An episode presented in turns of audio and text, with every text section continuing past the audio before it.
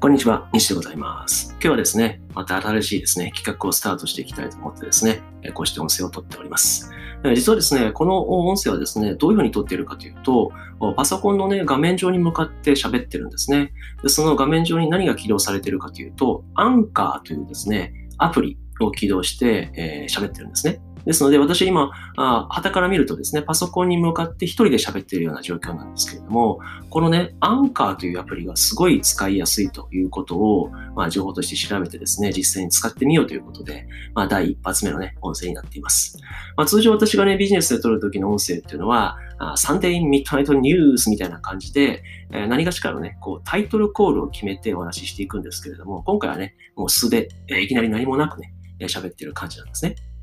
で、このね、音声を取っていく、このアンカーというアプリが、すごい注目しているわけなんですけれども、それはなぜかと言いますとですね、これがそのまま、ポッドキャストとして配信されるということが、まあ、一つ注目点としてあるわけですね。要するに、これまでですね、例えば iTunes のポッドキャストっていうのは、配信するためには、いわゆる RSS フィードを吐き出すためのワードプレスのサイトっていうものが必要だったんですね。つまり、えー音声を録音したら、ワードプレスにアップロードして、でそのワードプレスの記事を配信する、ポッドキャストとしてね、みたいな感じで、まあ、ある種の、こう、音声ブログみたいなものが、これまでのポッドキャストの常識だったと思うんですけど、私、これ、えーね、オンラインサロンでも書いたんですけど、これ、ワードプレス、要するにブログっていらなくないっていうね、そう僕の疑問なわけですよ。要するに音声を取ったらそのままポッとアップロードすれば配信されるような仕組みって絶対どこかにあるだろうと思って、えー調べたら見たらですね、すぐさま出てきたのがこのアンカーというね、えーアプリだったんですね。で、今私はね、こうして喋ってるんですけども、この音声を今アプリに向かって喋ってるんですよね。そうするとアプリ上にですね、こうライブラリーとして残ってですね、そのアプリをですね、その音声のデータをですね、アプリ上で音楽を入れたりして、編集ですね、いわゆる編集をして、でそのままですね、iTunes Podcast、もしくは、まあ、Spotify ですよね、こちらの方に飛ばすことができるということなんですね。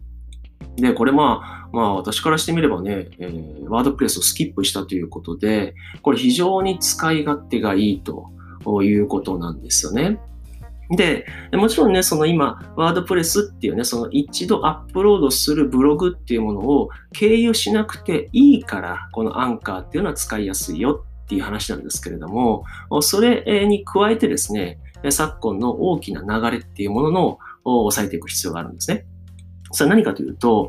検索に引っかかるってことなんです。これまでね、iTunes っていうもののポッドキャストっていうのは一つ一つのエピソードは検索にかかっていくっていうのは確かにあったんだけれども、やっぱりね、その iTunes のポッドキャストっていうのは、どこの持ち物かというと、Apple ですよね。いわゆる GAFA の中の Apple の持ち物なので、当然 Google とこう相性が良くないわけですよね。要するに Google、Amazon、Apple、Facebook っていうのは、いわゆる GAFA で GAFA と呼ばれてますけど、まあ、あんまり仲が良くないわけですよ。だからいろんなところでこう、つばぜり合いがあってですね、いわゆるシェアの取り合いみたいなものをしてるわけですね。ですから、Google の検索結果に、この iTunes のポッドキャスト、つまり Apple のコンテンツを表示させるっていうのは、まあ、Google からすると、いや、なんでそんな Apple さんのコンテンツを表示させねばあかんの？みたいなライバルなのに？みたいな話ですよね。まあ、その気持ちが、まあ、当然露骨には出ないと思いますけれども、ないといえば嘘になりますよね。でもそこがやっぱりアルゴリズムっていうもので、えーだんだん変わってきた。つまり、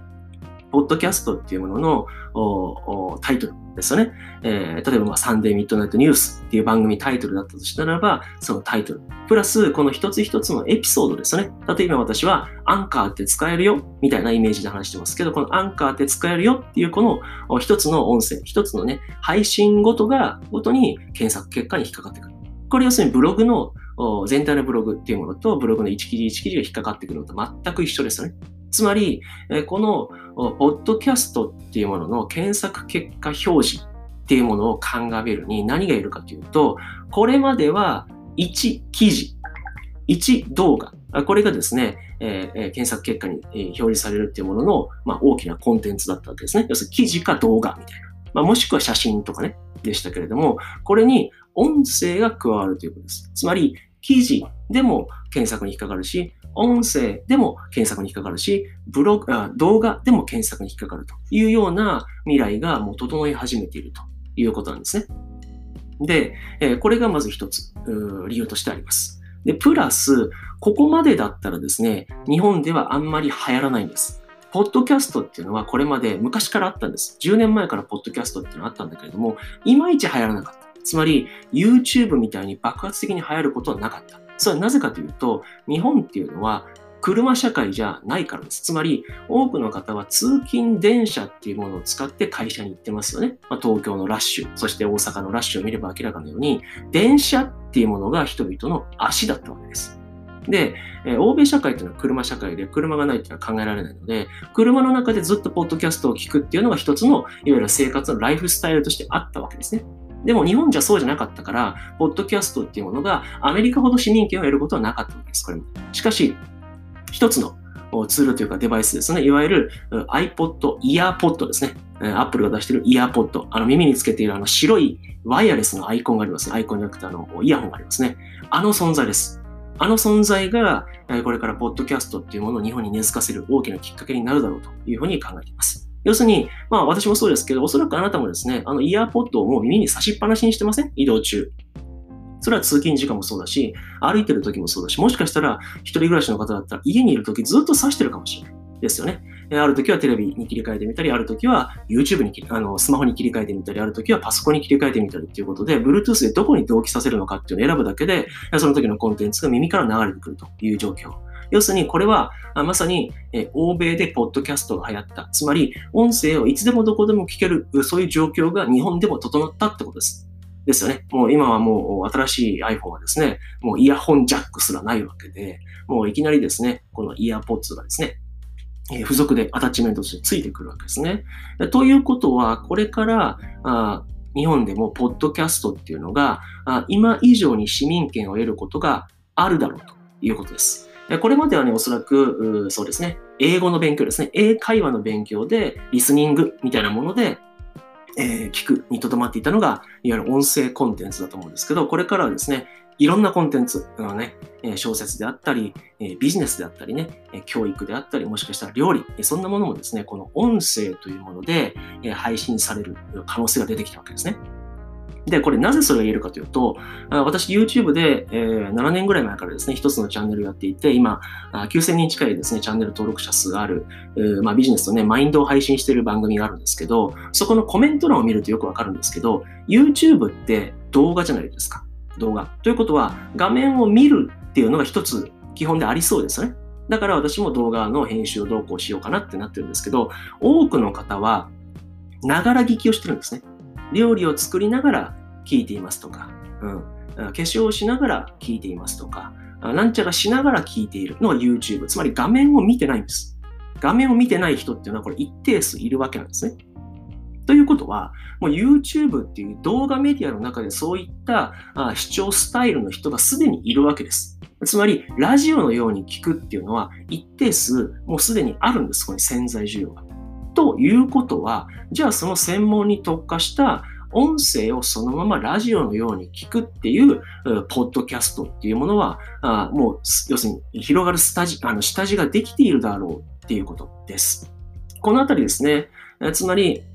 ポッドキャストっていうものが広がる下地が出てきた。それは EarPods っていうデバイスの存在。そして YouTube っていうものはもうそういう聞き方、ながら聞き、何かをしながら聞いてる。つまり画面を見てない人も一定数いるというこのあたりですね。このあたりの状況をのデータっていうものを集めていくと、これは今後2019年の後半から2020年にかけて、ポッドキャストっていうものがぐーっとユーザー数を広げていく。もしくはこのね、配信者ですね。要するに番組を作る人も広げていく。つまりこれどういうことかというと、YouTube のようにってことです。2013年頃ですね、いわゆるヒカキンさんが出てきて YouTuber なるものが出てきた。あれってのはどういうことかというと、YouTube を見る人も増えたし、YouTube を配信する人も増えたわけです。っていうことが、ポッドキャストでも起こるんじゃないかと。要するに、ポッドキャストを聞く人、ポッドキャストを作る人、このユーザーとメーカー、これ両方が相まって増えていくっていうのが、このポッドキャストが盛り上がっていくっいうことになると思うので、これはね、非常に面白い流れだと思います。で、私もですね、音声コンテンツ、音声を取るのは得意なので、これまでいろいろな、ね、ところでやってきたんだけれども、いまいちポッドキャストっていうのをやる気にはならなかった。原理としては知っていたんです。ただ、どうしても記事を作ったり、動画を作ったりすることが優先して、音声コンテンツっていうのは、あ例えばね、自分のメルマガで、えー、非公開でね、配信する。つまりオープンにされてない状態で配信するっていうのをやっていたんだけれども、このね、iTunes Podcast や Spotify のように、誰でも彼でも聞けるような状態で配信するっていうのはトライしてなかったんですね。それっていうのは今まさに言った検索にかからないとか、音声を聞くっていうことがまだまだ市民権を得られていないだろうなっていうことがあったので、記事とか動画の方を優先しているわけです。自分がね、作るコンテンツとして。ただ、今回の話で何が言いたいかというと、音声っていうものも、もはや1記事、1動画と同じような重要性を持ってくるんじゃないのかなという読みです。なので、私はこれから音声コンテンツっていうものを力を入れて公開された状態ね、非公開じゃないです。非公開っていうのは要するに自分が定めたユーザーさんだけ、要するに購入者さんだけとかね、これをアプライしてくれた人だけに聞かせていただいたものだったんですけども、それをオープンに公開した状態で、えー、聞いていく状態を作っていこうというふうに考えたわけです。その時のパートナーとして、このアンカーというアプリが、これ非常に使いやすい。今私はパソコンに向かって喋ってるけれども、当然これスマホに向かって喋ってもいいわけですよね。なので、それはね、どういう状況で作るかにもよるんだけれども、ということは、あどんどんどんどんね、配信していくことが可能になってきた。で、それが、えー、アンカーというアプリを経由することによって、iTunes Podcast や、今流行りのね、Spotify の方にも流れていくわけですね。これはチャンスだと。要するに、えーえー、制作側、つまり音声を作る側としても非常に作りやすい。これまでは、ね、これまでの音声コンテンツどうやって作ってるか知ってました？要するにテレコですね。いわゆるテープレコーダーですよ。で、テレコを回して、そのテレコをパソコンに挿して、そのテレコの MP3 ファイルをパソコンの、例えば iTunes とか、えー、iMovie か、ごめんなさい。iMovie とか Windows Maker, Windows Maker とかね、Windows Media Player とか、ああいったものに、えー、入れて、で、そのソフトの中で編集して、で、今度はその動画を書き出して、デスクトップに保存して、そこから YouTube にアップロードするみたいなことをしてたわけですね。非常にめんどくさかった。工程が何個もあった。だからこそ音声っていうものを作るんだったら、もう動画撮ってもらった、撮ってしまった方が早いよねっていうことだったわけですね。そのな、それらの障壁っていうものは全部取っ払ってしまったわけです。つまり、これまで音声っていうのを作るんだったらどうせだったら動画作っちゃう方がいいいいじゃんっていうのがあったわけですけど、これからは動画で伝えるべきことは動画でいい。で、音声で伝えるべきことはもう音声でいいということですね。つまりこれは記事で伝えるべきことを音声で 伝えるべきことを動画で伝えるべきことが、こう、住み分けができたということになります。あとはこれを聞いてるあなたが、いや、自分は文章が得意だから記事でいこうとか、自分は喋るのが得意だから音声でいこうとか、いや、自分はこう顔の表情とかね、企画とかそういった面白いもので勝負していきたいって言えば動画になります。あとはあなたがどのようなスタイルでやっていくのかってことですね。今回は別に音声をやれっていうことじゃないし、音声に力を入れろっていうことじゃなくて、音声っていうのも記事と動画と同じように勝負できるような土台に立ってきたよっていうことを言いたいわけです。で、私は、まあ、音声コンテンツすごい得意だし、今こうしてね、語りを聞いていただいたらお分かりの通り、割とこう、ベラベラっと喋れるタイプですので、まあ、合ってるわけですね。でも、あんまり顔出しをしたくないみたいな気持ちがあるので、動画まではいかないみたいな。あそういうところがあるので、この音声コンテンツっていうものの、いわゆるデバイスであったり、えー、プラットフォームであったり、このアンカーという、ね、アプリであったり、そういった状況が整っているのは非常に好ましいので、今回はね、第一発目ということで、特にね、そんなに筋道だった話もしてないし、番組のタイトルコール、そして番組名すらないんだけれども、ここからね、私がこう、ポッドキャストを使って、どのようにね、自分の音声コンテンツを世間に広めていくのかっていうのを、私自身もね、いろいろ実験しながら、そしてこのアンカーっていうものが、どのように使えるのかとか、編集はじゃあどうするのかみたいなね、そういったことも含めて、いろいろとね、配信していければいいかなと思っております。ここまでですね、今14分ですね。14分。まあ、おそらくこのぐらいの、うん、長さじゃないかなと。うん、回の配信で、まあ、15分、10分から15分ぐらい。30分やっぱ長いですね。はい、10分から15分ぐらいですね。要するに電車ですると、まあ、3駅から4駅ぐらいを聞いていただいて、まあ、会社にいただくとか、帰宅時間のその電車に乗ってる中にこう聞いてもらうみたいなね、イメージを持って作っていきたいと思いますので、えどうかこれからね、どういう配信頻度になるのかまだわからないんですけれども、頑張ってね、やっていきたいと思います。ということで、今14分38秒が過ぎました。えー、記念すべきね、第1回目の放送を聞いていただきまして、えー、誠にありがとうございました。何かね、意見があればあ、コメントいただければ幸いでございます。ありがとうございました。